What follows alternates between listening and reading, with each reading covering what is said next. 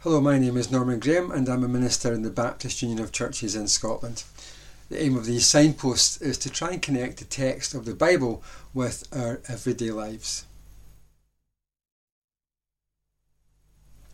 I want to read a, a few verses from Paul's letter to the Philippians uh, from chapter 3 and verses 7 to 11. But whatever it was to my profit, I now consider a loss for the sake of Christ. What is more, I consider everything a loss compared to the surpassing greatness of knowing Christ Jesus my Lord, for whose sake I have lost all things. I consider them rubbish that I might gain Christ and be found in him, not having a righteousness of my own that comes from the law, but that which is through faith in Christ, the righteousness that comes from God and is by faith. I want to know Christ and the power of his resurrection and the fellowship of sharing in his sufferings, becoming like him in his death, and so somehow to attain the resurrection from the dead. Well, it's fair to say that the Apostle Paul has had a greater impact on our understanding of the gospel of Jesus, what it means to be the church, probably more so than anyone else in church history even to this day, the number of books that are, about Paul, about his writings and his theology is staggering.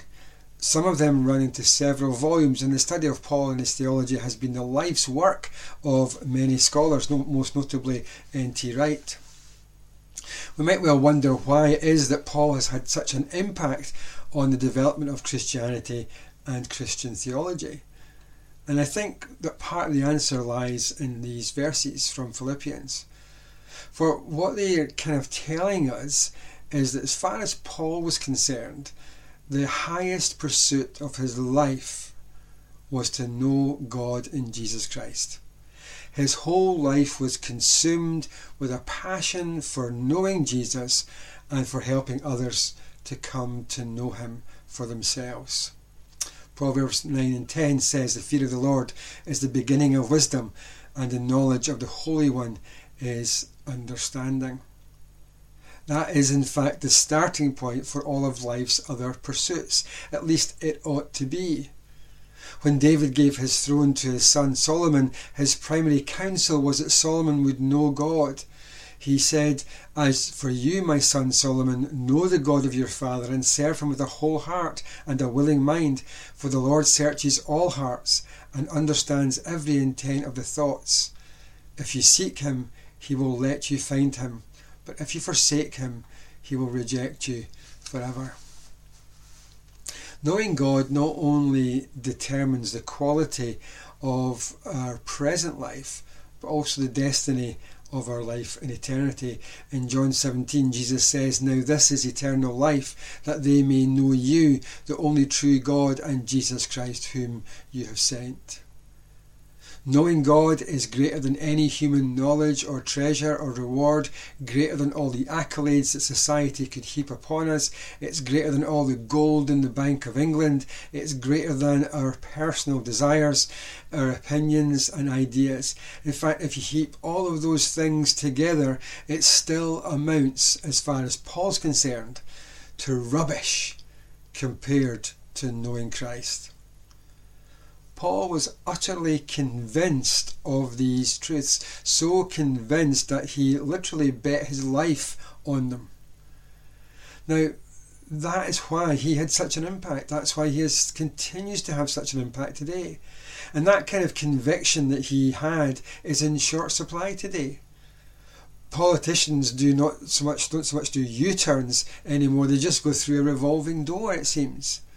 So many celebrities post their opinions on social media, which they then have to retract, saying that the you know after an outroar uproar by by the members of the public.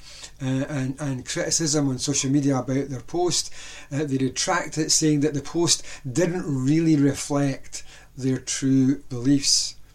In reality, of course, they're just reacting to a negative public response to what they had to say convictions upon which we might build our lives, convictions upon which we would risk our lives, are not so easily dismissed.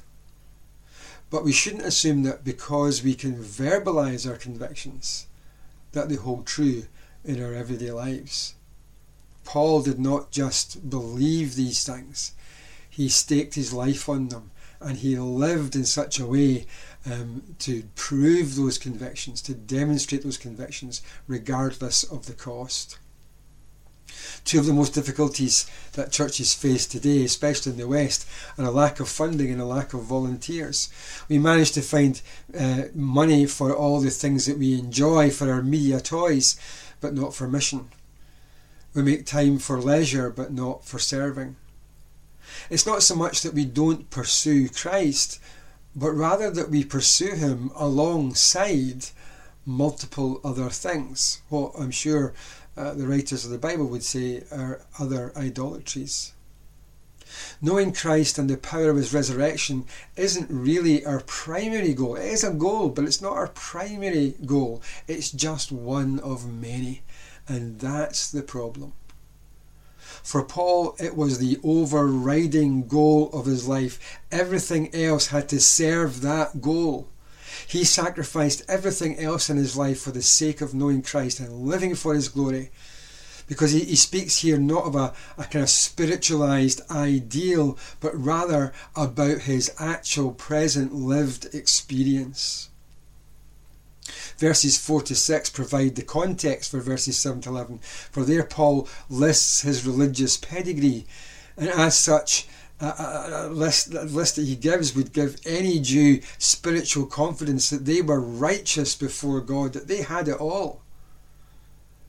I think it's important actually that we pause to, to understand and grasp that the goodness and rightness of Paul's claims about his background we tend to think that it's the bad things, especially wicked sins, that keep us separated from God.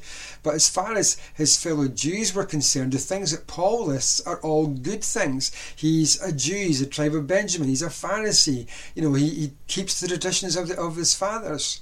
He knows the Torah. He seeks to, he sought to obey it.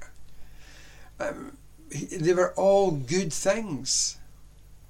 Writing about the idolatry of counterfeit gods, Timothy Keller has noted that absolutely anything can become a god in our lives, an idol, and that includes the good things.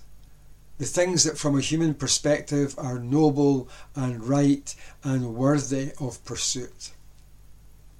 Paul uh, considered them all as rubbish because he knew that any confidence that they provided about knowing God was a false confidence, for God is known in Jesus Christ through faith. So, what Paul is saying here is, yeah, I'm a Jew, I'm from a good tribe, I'm circumcised, I know the Torah, but none of that really gets me right with God as good as these things are. They're not the most important things. We live in an incredibly discontented world but contentment is to a large degree a matter of perspective. The reason that Paul was content in his circumstances, and remember he was writing from a prison cell, the reason he was content was because the pursuit of knowing Jesus was the greater priority in his life, and he knew Jesus. It's in consciously and constantly acknowledging the supremacy of Christ in all things that will help us to put the all things in proper perspective. Now, if you're not Jewish, you might think that Paul's argument isn't very relevant. Most of us are not coming from a position of having a national religion which competes with Christ. However, there may well be other things that we pursue that compete with Christ for our attention and for the affections of our hearts. If you really want to take hold of Christ, you have to let go of everything else in terms of its priority in your life. Everything that you're putting your trust and confidence in or longing for, you must take hold of Christ alone. And if you have Christ alone, then you have everything. And all these other things are viewed from an entirely different perspective. Paul is warning us here, really, that anything we place our confidence in other than Christ might, no matter how good it is, no matter how desirable it might be, in the end, it might hinder us from gaining Christ. So, in all things in life, in all that we do, in all that we desire, whether good or bad. The only question we really, the fundamental question we need to be asking about it is how does this help me know Christ better? Because, as far as Paul's concerned, that should be the primary goal of our lives. And everything else needs to fit in around that and serve that purpose.